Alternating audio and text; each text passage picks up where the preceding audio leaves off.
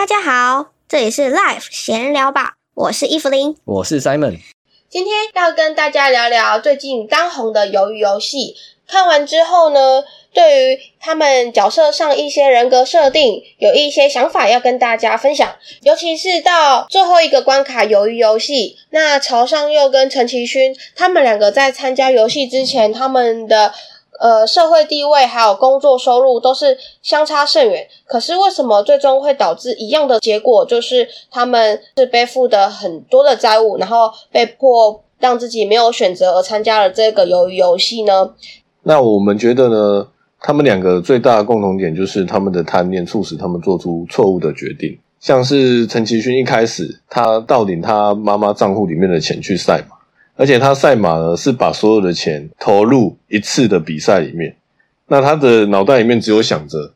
如何赚到最多的钱，但是他却没有去考虑到，万一这件事情没有发生要怎么办？那即便你对你的呃可能这个很有把握、很有信心，可是还是有可能赔到钱啊！而且他是把所有款项投进去，那这个风险就非常高嘛。那他也说，他之前也是不断的在这个赌博中一直输钱、一直负债，导致他的。负债越来越多，那我们就可以从这边看出来，其实他这个人就是缺乏缜密的规划。嗯，那说到朝上佑呢，他就是一个截然相反的个性，他是追求谨慎，可是呢，一样他受到了贪念的驱使。当他赚到了钱之后，因为想要赚更多的钱，挪用公司公款，甚至把他妈妈的房子都抵押出来。那我们在投资里面其实都很忌讳说去。利用就是对财务杠杆这件事情的利用都要很小心。他可能因为小时候被大家的期待给捆绑，导致他必须做出这些很危险的事情，铤而走险，铤而走险，最后导致一些也是一样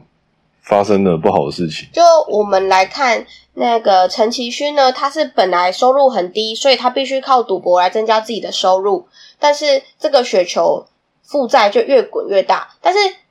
潮汕又不一样，他收入很多，他钱已经很多，基本上他其实是可以不用再以这种高风险的方式，他已经可以不用再做这种高风险的事情，然后来增加自己的金钱，就是自己的资产，但是他却这么做，就是贪念使然。没错，我觉得其实我们人在做财务规划之前，应该要先设定一个目标，嗯，而不是无止境的追求追求，或是说。呃，我要一次翻身，这种这种想法都是很危险的，就是你有可能一个不小心跌了一跤，你就再也回不去。最近在看的一些理财书籍也都提到，那些呃很有智慧的长者都会一直跟我们在书中一直不断强调。就是财务的复利啊，或者是长期的累积、长期的持有的重要性。那像是他们一夕之间可能致富，或是一夕之间可能手头有很多钱，但是他们有办法长期持有吗？就是很赚赚钱是一回事，但是如何守住你的财富又是另外一回事。有些人花钱如流水，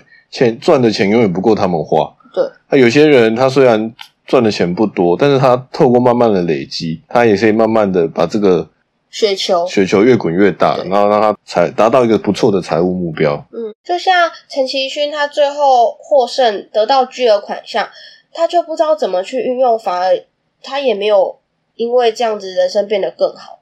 然后就是套用到里面的吴亦男说的，他最后不是我躺在床上就说，其实。有钱人跟穷人有一个共同点，就是生活毫无乐趣。对啊，其实有时候我们想想，我们现在达到的一些成就，然后再去回去看看我们体验过的事情，会发现其实我们人生其实在追求的是一个体验的这个过程。嗯，其实有想过自己财富自由的时候，我会比较快乐吗？就是你做什么事情都不用去斤斤计较这个价钱多少，或是你可以每天吃大餐都无所谓的时候，我就想。哎，我觉得心好像少了一个什么东西，因为其实我觉得每天去斤斤计较自己的伙食费啊，或者是通勤费用，或者是房租啊，你可能要买房子，我觉得这种都是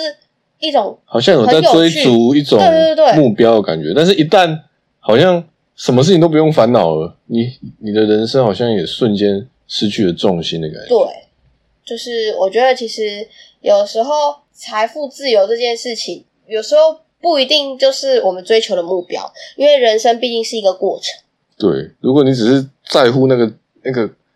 非常好，要要求非常完美的结果，有时候事情的过程其实才是更美好的。你你如果只看到这个最后这个目标，有时候人生会反而很无趣。对所以啊，看完鱿鱼游戏，除了看的过程很刺激之外呢，其实也非常的发人深省。不知道对你们有没有什么启发呢？如果有任何想要跟我们分享的，都可以跟我们说哦。我们下次见啦，拜拜。